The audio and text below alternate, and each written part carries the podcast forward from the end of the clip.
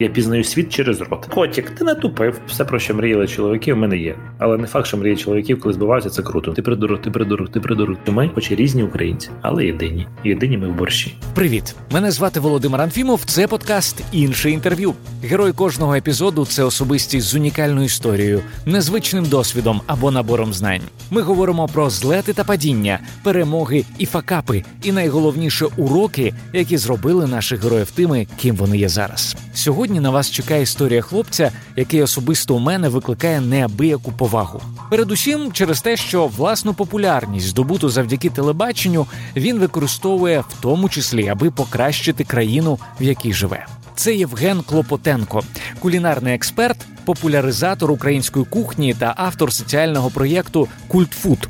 Наразі команда проєкту розвиває три напрямки: нове шкільне харчування, нова кулінарна освіта та нове дошкільне харчування. А ще він захисник українського борщу, точніше, його статусу як саме української страви. Останні декілька років Євген робить дуже багато, аби український борщ включили до культурної спадщини ЮНЕСКО. Власне, саме з теми борщу ми і почали. Жені спізнився на інтерв'ю на 40 хвилин, бо був на одній дуже важливій зустрічі. Щойно з засідання, де де виносять тепер офіційно борщ, буде юридично український, бо він ніколи за півтори тисячі років не був таким. Офігенно. І це був Да, це прям такий нова подія, тому там затримались. Дві з половиною години була дискусія. Я я закрив кабінет, дав, е, ну не закрив кабінет, але так візуально закрив, поставив е, кастрюлю борщу і сказав, треба всім поїсти борщ, щоб ви розуміли. І нагодував борщем. Кажу, ми за це голосуємо. Всі поїли борщу і проголосували одностайно. Це зараз Євген Клопотенко пропагує українську кухню, бореться за те, аби дітей у школах годували їжею, а не її жалюгідною подобою. Управляє рестораном і, взагалі, повністю пов'язаний з темою кулінарії. Але так було далеко не завжди. На відміну від тих, хто ще з дитинства знає, ким хоче стати, Женя до певного моменту взагалі особливих вимог до життя нема. Мене в житті не цікавило нічого. Мені купили у восьмому, коли мені було 9 років, тато мені купив комп'ютер. Він взяв всю тисячу доларів. У нього було одна тисяча доларів. Він 800 купив комп'ютер, 200 принтер. І ще 20 доларів захисне скло. Ем, Я пам'ятаю, я грав, я грав прехісторик, я пам'ятаю, я грав. Я в неї грав дубінкою. Ти знаєш її, бачиш. Я да. я проходив той прехісторик, я, ну там в кінці були. Було ще Golden A, Golden X, там, де треба було бити таким також на драконах. Е, потім був Діабло. Я в цілому просто грав ці всі ігри. Мені, мені казали дві години комп'ютера або дві години там щось. То я грав на комп'ютері, потім мені в 98-му році в мене з'явився інтернет. Це затем я просто, просто я згадую цей період, як просто звичайної дитини, яка народилася в сім'ї, ну яка там не бідувала, не була багатою. Просто ну там плюс-мінус я якось навчився жити, не вимагаючи нічого високого, багатого, великого. Мені було мені вистачало. Я міг ну мені вистачало там три світри, три. Дві пари джинсів і все я мог там. Ну, якось в мене, мене не було вимоги ні до чого. А потім, е, потім, коли я думав, ким я хочу стати, я задумався, і мене якось мене притиснули до стінки. і Я сказав: я хочу бути або управляти людьми, або бути кухарем. Звідки це в мене? Я не розумію. Мабуть, тому що я готував попкорн, ще якісь речі. Це я фразу сказав, але мені сказали, що в мене це навчитись можна за місяць, кухарем за півроку. Ну, я кажу, ну тоді окей, мене відправили міжнародного економіста. Ось і все. Я якось я вже ну я тоді ще не зрозумів, просто хочу. Я або кухарем, або менеджером. Пам'ятаю цю фразу.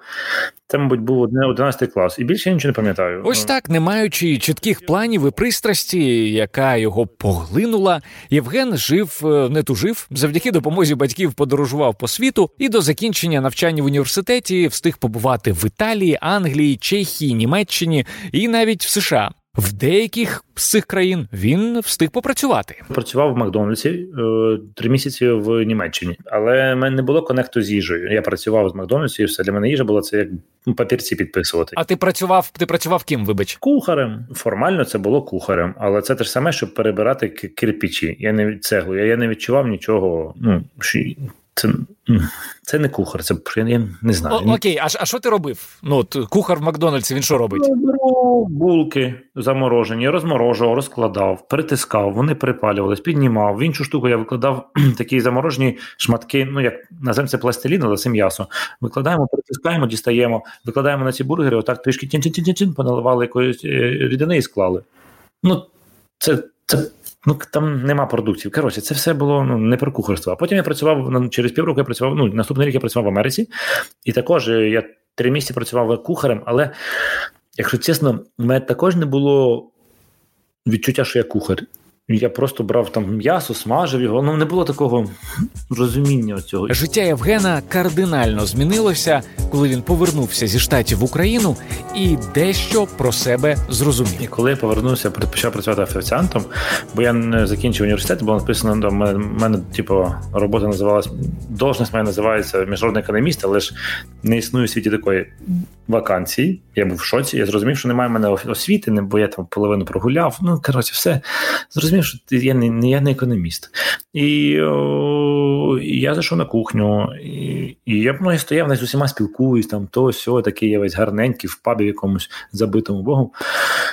А потім е, я побачив просто пеперстейк, ось цей там стейк, який лежав, був такий чорний, він лежав на перці і посипаний перцем. І я подумав: пепер, це ж так прикольно. Так можна було, типу, чорний перець з перцем, і ти називаєш його пепер. Я такий. хм. Потім просто підійшов до мене один офіціант, каже, подивися Гордон Ремзі.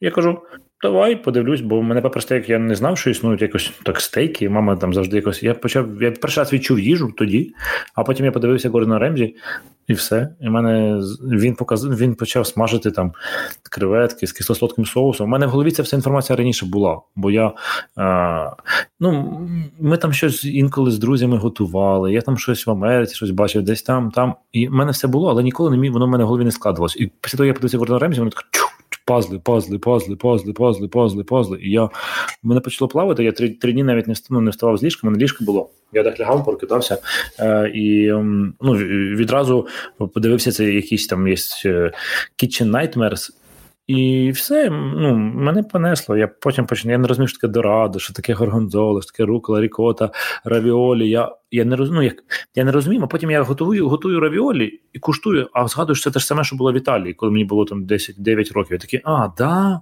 А потім гуляш готую, а, це як в Чехії. Я такий, а, серйозно? І я ці всі смаки, fish, chips, пам, то пам, бургер, пам, пам, пам, пам, пам, пам. І в мене ці всі смаки були в голові. Просто я ніколи про них не думав і навіть не мав змоги їх готувати. А потім це все вирвалося на е, наружі, коли я з одного разу взяв вірмішель, цю потрину, приготував пасту. Мій друг сказав, приготуй три гостроти. Я кажу, три гостроти. Думаю, а це ж так прикольно. Ти береш гостроту від перцю чилі, гостроту від імбирю і гостроту від часнику. Думаєш, м-м, це ж наче різна гострота. І ти ж уявляєш, я раніше думав, що це ну, якісь. Ну, як це поєднати? Ну окей. А потім я здумався, що це різна гострота з різною степеню, і воно буде по-різному тебе обпікати язик. Я подумав, це ж геніально. Я залив олії, а олія акумулює всі ці гостроти, з'їв вірмішель, і я відчув, як кожна гострота по-своєму грає в тебе на язиці, і в мене впала виделка. І я я став і думаю, о, це так просто вариш вірмішель. Сім хвилин, олія і три гостроти. Бам! Я думаю. Так, мабуть, е, давай так думаю, а чим я хочу займатися в житті? Я тоді там не знав, думав, але я думав лише там, мабуть, рік чи півроку. Е, і я думаю, так це ж, а давай я спробую займатися ось цим все життя. Я я чітко чітко пам'ятаю, а давай я буду все життя щось робити з їжею, бо ти уявляєш, то, то те прикольне відчуття ти будеш постійно відчувати. І все. Я тоді вирішив, що я буду лише з їжею, і всі інші повідкидував моменти. І почав лише з цим в цьому напрямку працювати, працювати, працювати. Я ще працював офіціантом. Я заходив постійно на кухню, куштував все, куштував. В італійському ресторані я просто стояв на кухні по годинами і дивився, як ви це робите, звідки м'ясо. А потім там приїхав мужик, привіз ось таку рибу, ну якусь величезну. А я ніколи не бачив живого ну, лосося 10 кілограмів. Ну, коротше, і в мене почалося. Я просто по-іншому почав дивитися на на продукти, на світ. Я почав їх відчувати. Я наче зайшов е, по ту сторону. Ну, Я і раніше ж не був сліпий, бачив це все, але в мене не було конекта. А тепер, коли з того моменту я почав просто конектитися з продуктами, і тепер я я їх всі відчуваю, і в мене зовсім інший світ. І коли я намагаюся людям казати, ти що не відчуваєш від вареників, ну кажуть, ну вареники кажуть, ну ти відчуєш. Ну, якось так. Ніхто не знає, як би склалося життя Євгена далі, якби не наступна важлива подія. Отже, 2015 рік. Женя бере участь у кулінарному реаліті-шоу Мастер-Шеф. За умовами програми 20 учасників змагаються у своїх кулінарних здібностях. Переможець отримує грошовий приз і право вчитися у престижній французькій кулінарній школі Le Cordon Bleu. На момент участі у шоу Євген Клопотенко вже декілька років активно вчиться готувати самостійно та разом з партнером управляє гастромайстернею конфітюр. Вони роблять незвичайне варення, яке пропонують подавати з м'ясом або рибою. Подзвонили, коли хтось скуштував варення, бо я раніше займався варенням. Сказали, приходь на шоу, спробуй свої сили. Ну ще й пройшов, але я не хотів туди йти далі. Я мене я мене не було бажання. Я ну я не розумію навіщо, і в мене зовсім інші були цілі. Але мене вмовили, сказали, прийди, прийди, прийди, прийди, прийди, прийди. Коли мене напрягають, я погоджуюся, прийшов і. Е, ну, ось раптово там все відбулося. Ну, як раптово, я пройшов в, в основну сітку, і в основній сітці я вже включився і кажу: ладно, то все, що було, то случайності, тепер давайте я повмикаю свою хитрість, свої знання і все, що я вмію. В якийсь момент ти вже захотів е, стати переможцем і вирватися вперед. Чи чи як? Це дуже сильна психологія. Насправді, якщо про це говорити, то я, я, я спочатку я зрозумів, е, спочатку я аналізував людей, хто там що робить, хто приймає рішення, де головне, чому тих вигоняють, чому ти, хто там, це правда чи це неправда, де реальність, де нереальність, що там треба вміти робити, пам-пам-пам, треба можливо покричати, можливо, треба бути активним. І спочатку вивчив весь бекграунд. Потім я зрозумів, що мені потрібно. Ну я не став собі ціль перемогти, бо перемогти не можна. Ну це це дуже це важка ціль. Треба ставити ціль сьогодні, щоб тебе не вигнали. Е, бо там вже виганяють кожного кожного там серії. Там і ти я мене була ціль, що сьогодні мене не вигнали. Я кожного дня ставив собі одну задачу, що мене не вигнали. Я дивився, якщо я дивився туди, я дивився так, пам-пам-пам-пам-пам-пам-пам. Я зрозумів вже, що тут в мене алібі, тут мене ну не вижне. Тут мені треба приготувати краще, ніж оцей дебіл, е, і е, ну добре, нема це, я просто злюсь. Треба приготувати краще, ніж мій супротивник, і і все. І тоді я не програю. І я готую краще, ніж він. Я на нього лише дивлюся, готую краще, ніж він, і вагнять його, а не мене. Ну це така ціла філософія. Дуже насправді ці шоу недооцінені з точки зору того, що якщо там правильно розбирати по психології, ну там те, що я там пережив, те, що я там робив, це е, величезні пласти просто психологічних переживань, розумінь.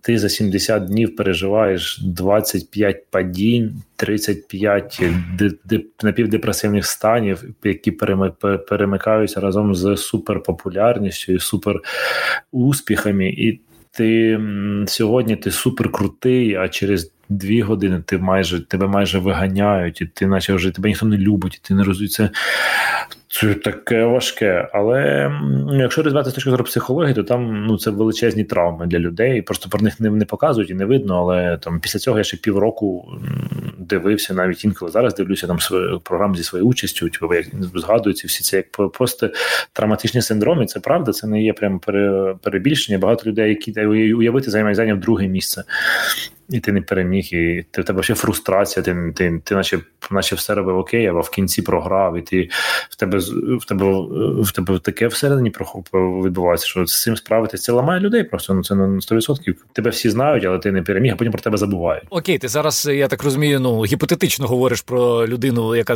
посіла там друге місце, але ти ж переміг а, в цьому шоу. А а що в чому була основна твоя травма? Чим тебе це шоу травмувало? Ну, моя травма була тому що ти, коли потрапляєш, там вже і стає, створюється інша реальність.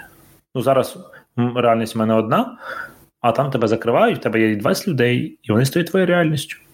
Це як в дитячому таборі. Тобі стає дуже сильно великі викиди е, е, ем, ендорфінів, великі викиди різних дофамінів, різних речей, ти такий, наче ти, ти там вільний, вільний в своїх діях, вільний у всьому. А, і Тебе тобі не треба там вирішувати питання, коли ти додому, коли їсти, коли там що. Ти просто ж ти просто на якомусь такому ейфорійному стані, а потім все закінчується. Пам, і ти. І тобі треба йти на роботу, люди кажуть, привіт, а що робити? А ти кажеш, а ти ще в тому стані літаєш. Ну і потім це важко відпустити, бо ти переміг, але в тебе в голові це ж ти ж пережив травму. Ти ж щоб перемогти, треба було дуже багато зробити надусиль, надзусилі. Ти розумієш, ти лежиш просто, наче ну це наче ти переміг е, в чемпіонаті світу по футболу, але тобі зламали ногу. Ну ти ж переміг, але ти лежиш такий, в тебе болить все це травма, там якась ще щось. Ну це великий такий процес психологічний. Я я все ж таки намагаюся зрозуміти, крім того, що ти там жив е, в, в одному світі, а потім потрапив в інший світ. Ти кажеш, що аби перемогти, ти робив дуже багато надзусиль. А ти можеш розказати, що що, що це було за надзусилля? Ну, дивись, насправді надзусилля це. Ну, я тобі буду зараз говорити, що ти е, придурок. Давайте буду говорити 40 раз. Ти придурок, ти придурок, ти придурок, ти придурок, ти придурок, ти придурок, ти придурок, ти придурок, ти придурок, ти придурок. І ти також кажеш, ну все, поговорили, а ти так тобі 20, там 10 днів тобі так говорять, чи 20 днів. Тобі треба знаходити сили, щоб це перемагати внутрішні сили, щоб не відповідати агресію, бо тоді ти відразу програєш, а відповідати, типу, спокою, навчитися бути спокійним, навчитися бути, коли в тебе нічого не виходить. От ти один раз ти там переміг три, три дні, переміг, а потім сім днів програєш. І ти, коли сьомий раз програєш, тебе вже. А, ну, в тебе немає ні бажання, ти не можеш, тебе ти все. Ти в тебе повністю ти не вмієш позбереш яйце, смаж, тебе воно згоріло. І ти і ти розумієш, що це не ти, і тобі треба якимось чином все переключитися, все всі ось такі негативні речі притиснути, піднятися, дати інтерв'ю, посміхнутися, повести до себе людей і перемогти. Але це ж треба робити таке кожного дня. Кожного дня треба знаходити ті, от тебе десь тебе вже немає цих сил, е, та ти десь знаходиш в кінці лівого мізинчику, там ще трішки сил, ти так дістаєш звідти і йдеш, і йдеш. А потім, коли ти закінчиш, ти просто лягаєш і і все. Тебе наче ну, тебе немає сил. Тебе немає бажання, тебе немає нічого. Ти ти досягнув всього, чого хотів, і все. І ти просто опустошен на великий час. І травма в тому, що в тебе зламана твоя, твоє м, життя, твоє відчуття. Ну, Ти приходиш по ньому з нормальними людьми говориш, ти вже не можеш ними говорити по-нормальному. Бо в тебе е, ти вже інша людина. Ти там в два рази сильніша, в 10 разів сильніша і ментально сильніша, і, е, але в те, але в той самий час ти не ти не пристосований, бо тут ці правила не працюють. Тут, якщо ти когось назвеш придурком один раз, то то все. Ну, а там міг назвати скільки хоче. Коротше, тут просто і, і травма саме в психологічному плані, і всередині в тому, що це розрив різних реальностей. Що тобі допомогло з е, цим справитися? Ти звертався до психолога після цього, чи чи щось інше тобі допомогло ну, оговтатися? Е, Ну, то просто ну, насправді це ну, як півроку такої терапії. Ну, як це терапія, вона ти не не, не поспішаєш, і просто розумієш, що з тобою сталося, і починаєш потихеньку з цим жити, дивишся там свої серії, випуски, е, починаєш працювати, починаєш розуміти, що треба цю енергію далі продовжувати. І, йдеш шляхом того, що твоє життя повністю змінюється, там ну на 100% змінюється твоє життя. Ти переформатовуєш своє життя, ти переформатовуються цінності, ти переформатовуються цілі, і ти просто був однією людиною, потім стаєш кардинально іншою, і не, не поспішаючи без там е, без різних речей, ну просто з цим працюєш, це ну ти ж ти просто головне, що ти зрозуміти, що це травма, а не просто типу, прикольчик. І ну не поспішаючи далі це продовжувати. Якщо ти продовжуєш цю енергію далі, то все стає добре. Якщо ти її закриваєш і від неї почнеш займатися чимось іншим, то все. Я почав далі цим продовжувати, і бачиш, воно мене потихеньку вивело далі. І я використовую це вже як суперсилу свою, а не як е, якусь незрозумілу річ. Тому ті, хто займають п'яте місце, і потім ну, нічого не роблять з їжею, вони у них є депресія. А ті, хто продовжують робити щось з їжею, е, ну частково інколи, то в них стає все окей. У випадку Євгена зацікавленість темою їжі не тільки не зникла, вона навпаки посилилася. Не останню роль у відкритті нового у сфері кулінарії зіграла, звісно, легендарна французька школа Le Cordon Bleu, куди Женя вирушив на навчання як переможець мастер-шефу. Каже, навчився там чути їжу. Запитую, як це. Да, ти просто уяви собі, що дивись, ти смажиш цибулю, і вона така.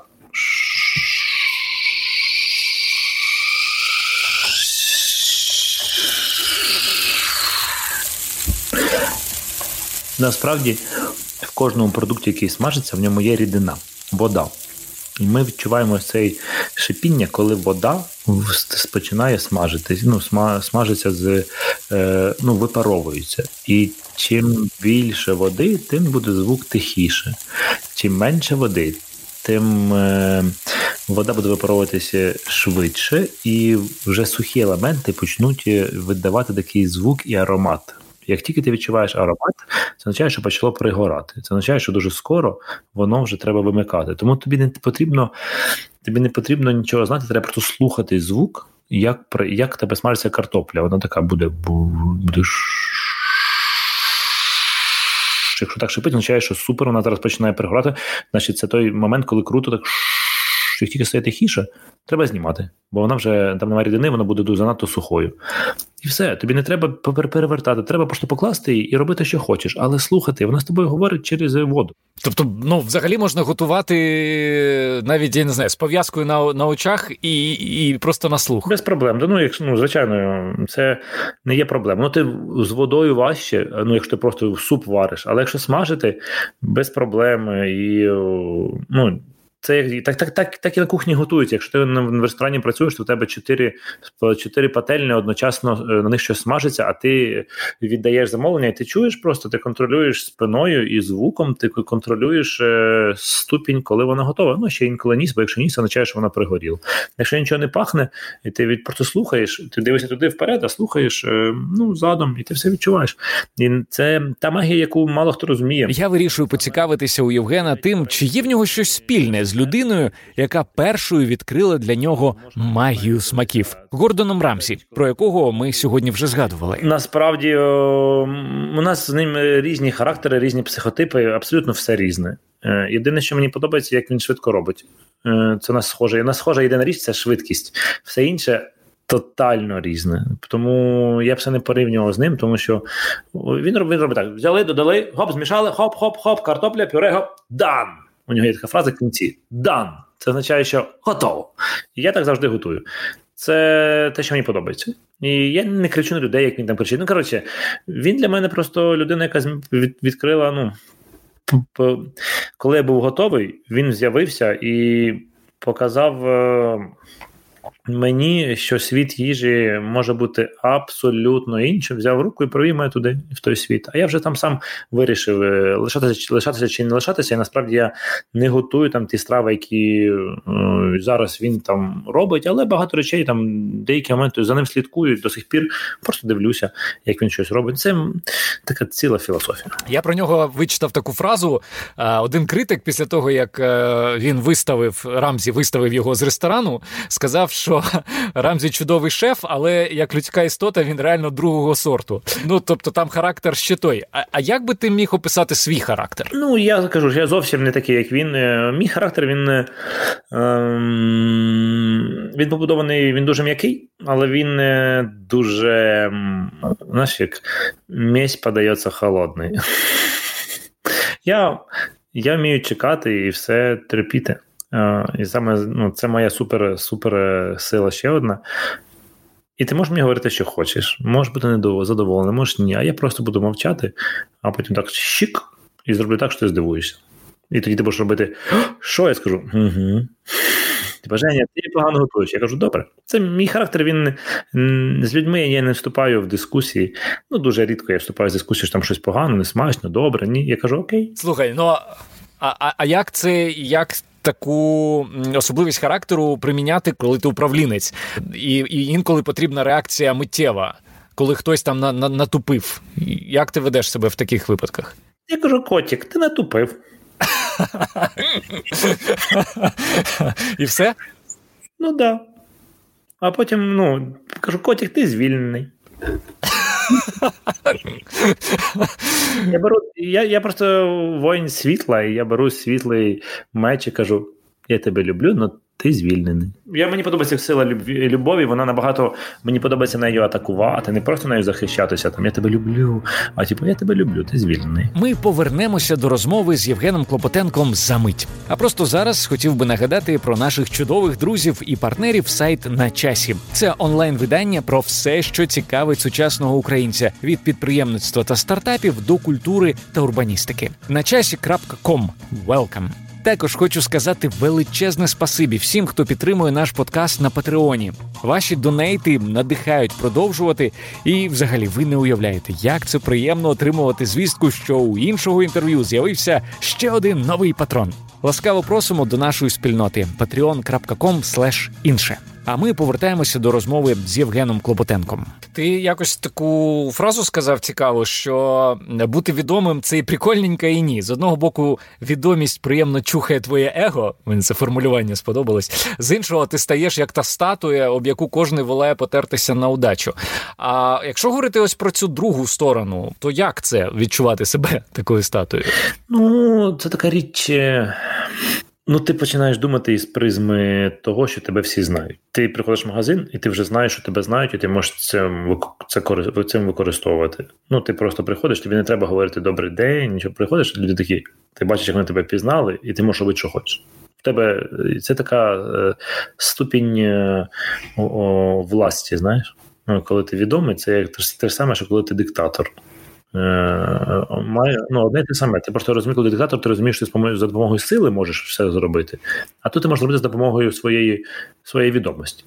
Людей, які тебе можуть бачити по-іншому, вже майже немає. Ну або їх типу, дуже мало. І вони не можуть загуглити, типу, Клопотенко Євген, і все, про мене все знають. І вони до мене, ну, вони вже самі люди, які до мене підходять, вони самі обирають, що їм подобається.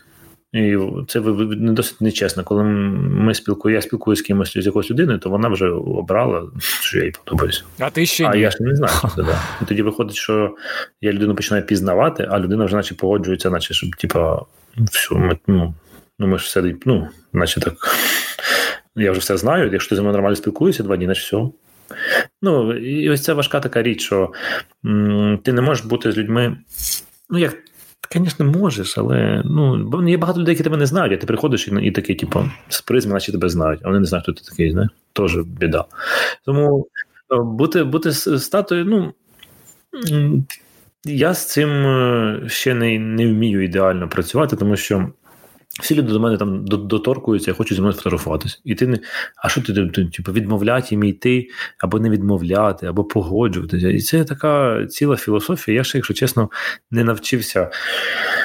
Ну, не знайшов якийсь вірний баланс. Мені з одної сторони подобаються люди, і в цьому ну, я відкритий дуже, і мені люди подобаються. І тому я з усіма фотографую, з усіма спілкуюсь. Але ж це така, е, значить, ти віддаєш частину себе всім тоді важко знаходити себе. А якщо ти не спілкуєшся з деякими людьми для того, щоб бути в собі, то значить ти сам собі забороняєш те, що тобі подобається. Я за говорити з людьми, але ж буває таке, що ти не хочеш говорити з людьми. Прийти, хочеш там тихенько сісти і помовчати. Ну, і таке буває у всіх. Або ну, я і так кожного дня спілкуюся десь 100-150 людей. А ну тут приходжу, тихенько сідаю, мовчу. А люди, типу, хочуть поговорити, ну і давай там. Це це наче о, о, зрозумів. Це дуже схожа ситуація, як з таксистом. Бо ти буваєш таксист, а він почне з тобою говорити. Оце те ж саме я відчуваю я постійно, all the time. І ну, які твої дії? От що ти відчуваєш? Ну, наче таксист, ну щось там говорить, ну ну, ну якось може ще й по ділу щось говорить, да? а ти не хочеш говорити, і ти не розумієш, ну, і ти не можеш, ну, які твої. Ти ж в цілому можеш зупинити таксі і вийти, правильно? Але ти ж це не робиш. Ти ж чомусь там якось щось ти робиш. Або відповідаєш, або мовчиш, або гукаєш, або наушники вставляєш, але ж ти не зупиняєшся і не виходиш, а хоча хоча міг би, да? Тут саме так в мене як з таксистами. До речі, це дуже крута штука. Я раніше про не думав. І і, і ти якось натякав е, в десь в інтерв'ю, що це ну не тільки просто там з людьми, а це і тобі заважає нормально якісь особисті стосунки будувати, тому що люди знають про тебе більше, ніж ти про. Ну, типу, потенційний партнер знає про тебе більше, ніж ти про нього чи про неї. Ну так, да, ну це ж це, я тобі розповідав, це одне те саме. Да. Там ще там ще гірше, бо там дуже часто. Ну, коротше, треба виходити заміж або шукати собі дівчину е, ще до того, як ти стаєш популярним. Бо коли ти стаєш популярним, то там вже ем, ну, дуже важко вибирати собі дівчину. Ти в цілому розумієш, що ти можеш майже з кожною поспілкуватися, бо там дівчатам подобаються популярні чоловіки. Ну і ти раніше вибирав із десяти. Думаєш, ну ще до цієї піду ще на щось мені не перед. А тут ти вибираєш із ста. Ну, знаєш, ну, ти раніше думав, ну от до мене ця Юля підійшла, ну ти хорошо, слава, буду з нею, бо потім буду ще шукати півроку. А я так. Та ну, ні, з Юлею, ні, ну піду зараз з, з Ірою, бо Іра, наче теж не проти. Ну, знаєш. Ну і і плюс же цей, знаєш, наш е, чоловічий інстинкт е, завойовника. Ну, я так розумію, воно все на на корню рубиться. Ну, типа, що ж, кайф від того полювання, коли саме біжить. Ну так, да, що з цим робити, я теж ще не вирішив, чесно. Я можливо колись вирішу, я тобі дам ще одне інтерв'ю, де я скажу, я вирішив. Поки що не вирішив. Я називаю так: е, у мене в житті. Е, все, що все, про що мріяли чоловіки, в мене є. Але не факт, що мрії чоловіків, коли збиваються, це круто, не? Так, ти сказав, що все, про що мріяли чоловіки, у тебе є. Да? Ну, тіба, у мене у мене всі мрії чоловіків, е, ну там, можливо, крім яхти і Манхеттена, в цілому у мене там чоловіки мріють, щоб там було куча дівчонок, щоб була робота, популярність, гроші. щось. У мене там все є. Але це не значить, що це круто, знаєш. Оці всі такі речі дуже прикольні. А а чого з ці, цього набору мрій тобі не вистачає? Стосунків? Ну, Стосунки це ж таке слово погане. Мені не, не вистачає мені, е, щоб я відчував е, відчував людину, мав мав якісь відчуття до до, до, до, дів, до дівчини, до якоїсь. Бо багато дівчат я просто нічого не відчуваю, бо вони, знаєш, ну, їх дуже багато. Буває, які спілкуються зі мною. Можливо, хтось просто спілкується, не хоче нічого мати зі мною. Але ну, воно так його тут дуже багато, і ти перестаєшся цінити дуже сильно. Ну і в цьому трішки мінус. Це як Ну, не буду говорити, не треба. Що, що, що? Е, дівчата як повітря, знаєш? Воно прикольне, свіже, але це ж повітря, ти його не ціниш.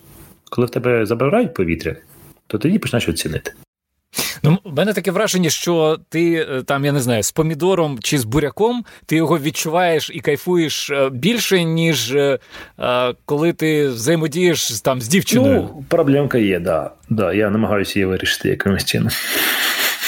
Я відчуваю, да, продукти більше, ніж дівчат. Саме в цей момент програма, через яку ми писали це інтерв'ю, несподівано виключилася, і нам довелося заново встановлювати зв'язок. Я вирішив вже не повертатися до теми дівчат, а розпитати Євгена про його громадянську позицію і те, як він йшов до того, аби відчути себе справжнім українцем. У мене тато патріот.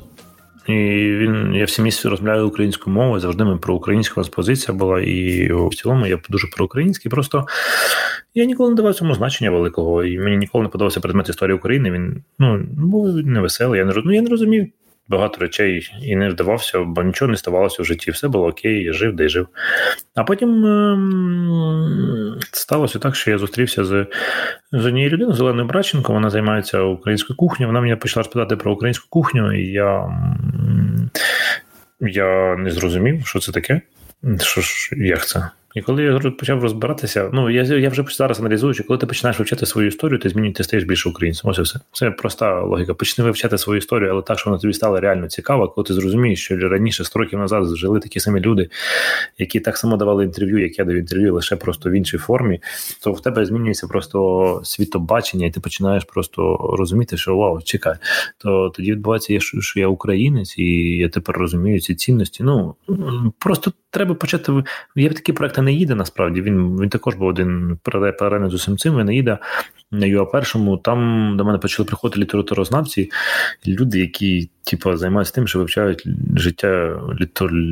письменників. Я не розумів, що такі люди ще існують. І вони, коли почали, мені в мене було 64 людини за півтора роки. Вони почали мені розповідати про життя різних українців. Я був просто в шоці. Я ну це мене змінило кардинально. Я не не, не, не думав, що там Котляревський він був ну, типа, нормальним чуваком, там Винниченко, ці всі вони такі нормальні були, ще там жили, щось там, що, що. Ну, не просто портрети якісь да, там. Вони нормально такі, типу, от таке. Це, це так ми з тобою, ти Винниченко, як Котляревський. От ось так ми і поговорили, сиди, і сиділи.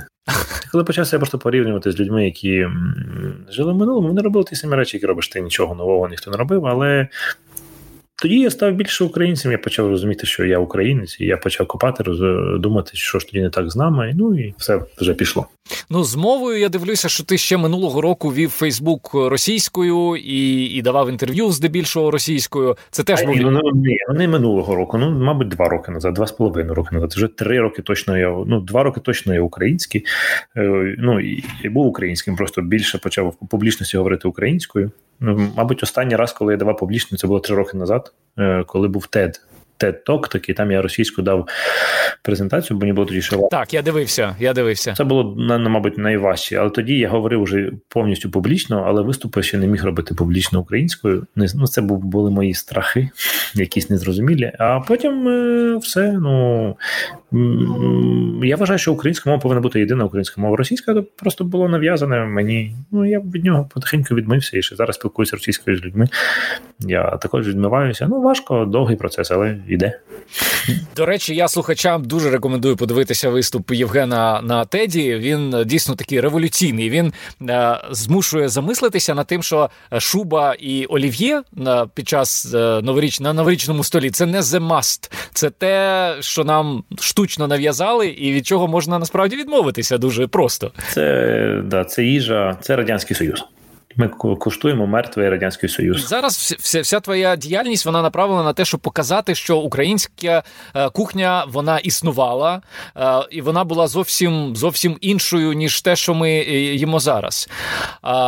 Ну не зовсім так. Не зовсім так. А а як? Ну, це соціальний інструмент. Я просто знайшов одну з з моделей ідентифікації нації, щоб люди, людини могли в себе ототожнювати з чимось і і якісь створювати якорі, які мають які мають мають якорити суспільство і кожного особистість окремо. Тому я я вирішив, що я гарно вибираю, ну як гарно, ну, типу розбираюся добре в їжі і почав вчати українську їжу, зрозумів, що якщо ми зробимо, ну я я не можу ну, я не можу зробити, щоб всі говорили українською, я можу трошки там якось повплинути, але не ну не масово, я не можу масово вплинути там на політичні професії, на політичні речі і на релігію, але я можу вплинути на їжу. Якщо я вплину на їжу, і ти будеш вдома їсти гамулу вершеку, ти будеш більше українцем. Крапка.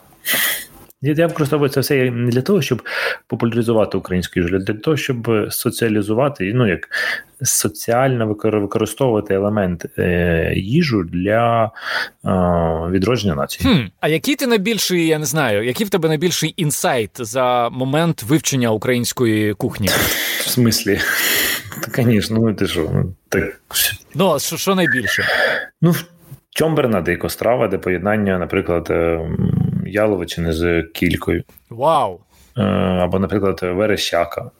Ну, це страва, взагалі, я не знаю. Я не знаю. Ну, Це зараз буде больні такі болючі питання. Коли ти береш е, м'ясо, запікаєш з квасом в печі. Все. Ти отримуєш супер незвичайний смак, але супер український. Ну і там багато всього там. Для мене найбільше здивування це те, що коли я відкопав українську кухню, я знайшов такий самий бекграунд, який, ну, ну окей, ну називаємо, називаємо такий самий бекграунд, як у французькій кухні. Було багато рецептів різних регіонів. Ну, мабуть, як окей, як бекграунд будь-якої кухні світової. Є багато рецептів, але потім вони вдосконалювалися протягом 100 років. І вони ставали. Одна частина з них ставала суперсучасними, такими ультрамодними, а деякими супермодерновими, а деякі ставали просто покращеними версіями того, що було раніше. А у нас і не того, і не того. Ти знаходиш гамул, вона наче як законсервована, наче як її заморозили для того, щоб одного разу вона якось відродила, знаходиш гамул, це таке печиво з, з яблучного пюре, і ти, ти можеш її розвивати в двох напрямках, е, навіть в трьох. Ти можеш її відроджувати, робити автентично, як було раніше. Ти можеш її е, трішки видозмінювати і робити її е, принаймні смачною для сьогодення, а також ти можеш не робити там супермолекулярну кухню, яка буде в майбутньому. Ну коротше, а, а ми якось ці всі етапи, ми якось етапи всі пропустили, і зараз ми отримуємо те, що ну, всі країни отримали органи. Ну, не всі добре, ну але кожна країна своя історія, але в цілому багато країн вони йшли по цьому цим шляхом органічно, а ми зупинилися 100 років назад. Рівно 40 1917 році ми зупинили, заховали всю українську кухню і заморозили її. І тепер нам треба надолужувати 100 років за якомога коротший час. Хм, Це саме тому ти назвав свій ресторан 100 років тому вперед? Ну там багато речей. Але одне з головних речей, тому що коли ти говориш про минуле, ти говориш 100 років тому було. Да? Ось 100 років тому було, 100 років тому було. А Це одна філософія. А друга філософія це те, що е, ми повернулися в минуле для того, щоб е, змінити майбутнє коли ми відкривали ресторан, це був 2019 рік, а в 1917-му пройшло відбулася революція, коли там офіційно, не офіційно, але все заморозилось. Приблизно десь 100 років тому все все і відбулося. Наостанок я вирішив більш детально розпитати Євгена про борщ. Пам'ятаєте, на початку випуску Женя казав, що запізнився на запис через важливу зустріч. На ній він годував присутніх борщем, аби їх в дечому переконати. Я захотів більше подробиць. Борщ повинен бути українським офіційно. Він офіційно не був українським. Я рік займаюся тим, що я їздив там по країні, збирав дозволи, дуже багато різної роботи робив. Е, дуже багато. Є така експертна рада в Україні. Це рада, яка зберігає різні нематеріальні цінності, вносить їх до списку. Е, в Україні є такий список, е, і там ніколи не було загальнонаціонального продукту. Там були лише косівська кераміка, мельтовська черешня, різні такі речі. І я рік займався тим, що для того, щоб подати нам борщ в світовій інстанції і захистити його на світовому рівні, нам треба, щоб Україна його признала. Україна півтори тисячі років офіційно не признавала борщ, не було документа, розумієш? А за сьогодні проголосували всі за те, що борщ тепер е, офіційно є е, в списку нематеріальних цінностей в Україні. Це означає, що борщ юридично Україна визнає у себе на території. Це так само, як визнати Росію агресором. Не було, знаєш, там була війна, не було агресора. А тепер ми визнали це. І це була величезна робота. Дякую всім, хто підтримав нас. Е, ну а далі нас будемо будемо готуватися до міжнародних інстанцій. Це ж абсолютно інша війна, і там абсолютно інша боротьба. Треба абсолютно до цього підготуватися по-іншому. Але поки що маленьке, ну те, що вдалося. Щоб українці визнали своє своїм, це є унікально, і я Ну, за півтори тисячі років такого не було. Я так перерахував приблизно, думаю, нічого собі. За всю історію Київської Росії, за всю історію коли існує борщ, ми ніколи ми, ми, ми називали його українським, але документів не було, а тепер вже є. Насправді супер досягнення, мені здається, такое епохальне. Так, да, епохальне. Ну не менше і не більше епохальне. Це ну я у них навіть не було раніше такого штуку, як загальноукраїнське робить. Ми навіть зараз написали там положення нові. Ну, коротше, це ціла була робота, але е, це ще один соціальний інструмент, який найбільш популярний. Це ти уяви, що в кожній сім'ї ми можемо бути різними українцями, можемо друг не любити, говорити різними мовами, але приходимо уявляєш, приходимо додому і їмо той самий борщ. Це означає, що ми, хоч і різні українці, але єдині. Єдині ми в борщі. Борщ Connecting People. Ну а ми переходимо до блід запитань від слухачів подкасту та читачів онлайн-видання на часі. Що Євген вважає найбільшим гастрономічним гріхом? Олів'є. Що за питання? Ви що, звісно, олів'є. В чому секрет стрункої фігури Жені? Блін, це депресія. Я насправді похуд схуд, бо я почав два рази ходити на бокс, один раз на футбол і все. Ну насправді я мало їм, бо для мене їжа це культ. Коли для тебе їжа культ, ти не можеш їсти її багато і так, типа, тобі треба сісти. Музика. А так часу в сучасному світі буває мало, тому я просто небагато їм. Всім здається, що багато, а я ні. Я їм мало, але прекрасно. Е, Так, окей. Е, найдурніша ситуація, в яку потрапляв Женя Клопотенко, це. Ну, я не знаю, багато. У мене кожного дня дурні ситуації. Наприклад, був на показі мод, відмітив е, є така Ксенія Шнайдер, сказав, дуже дуже прикольна колекція. Вона сказала, це був не мій показ, мій показ був наступного дня. Невдобно. Ну таке, ну там, да, типу я експерт такий, знаєш, типу, о, я розбираюся в моді. Ну, багато всього. Я так зараз не можу сказати, бо це треба говорити. У мене що не життя, то дурна якась ситуація. І останнє запитання: хтось зі слухачок надіслав, читала, що Женя любить облизувати дерева. Навіщо він це робить? Ну це ж е, пізнання світу. Я пізнаю світ через рот. Я беру, облизую дерево і відчуваю його. Я можу їсти листочки. Я роблю так, як робили в Індії індуси. Вони ж їли все, куштували для того, щоб відкрити для себе новий світ. Коли ти коли ти започатковуєш новий світ, ти ти досліджуєш, ти експериментуєш, ти потрібно, потрібно, що ти це все робив. Фотографи фотографують тваринок, да, щоб їх занести. Я такий самий фотограф, просто мій, мій фотоапарат це язик. В цей момент Женя облизав чашку, яка стояла у нього на столі. Але я не встиг це сфотографувати, тому вам доведеться повірити мені на слово. Друзі, це все на сьогодні. Якщо вам сподобався цей випуск, обов'язково поділіться ним з друзями і не забудьте залишити свій відгук на Apple Podcasts. Це дуже допоможе нашому подкасту. З вами був Володимир Анфімов. Після невеликої перерви в два тижні почуємося.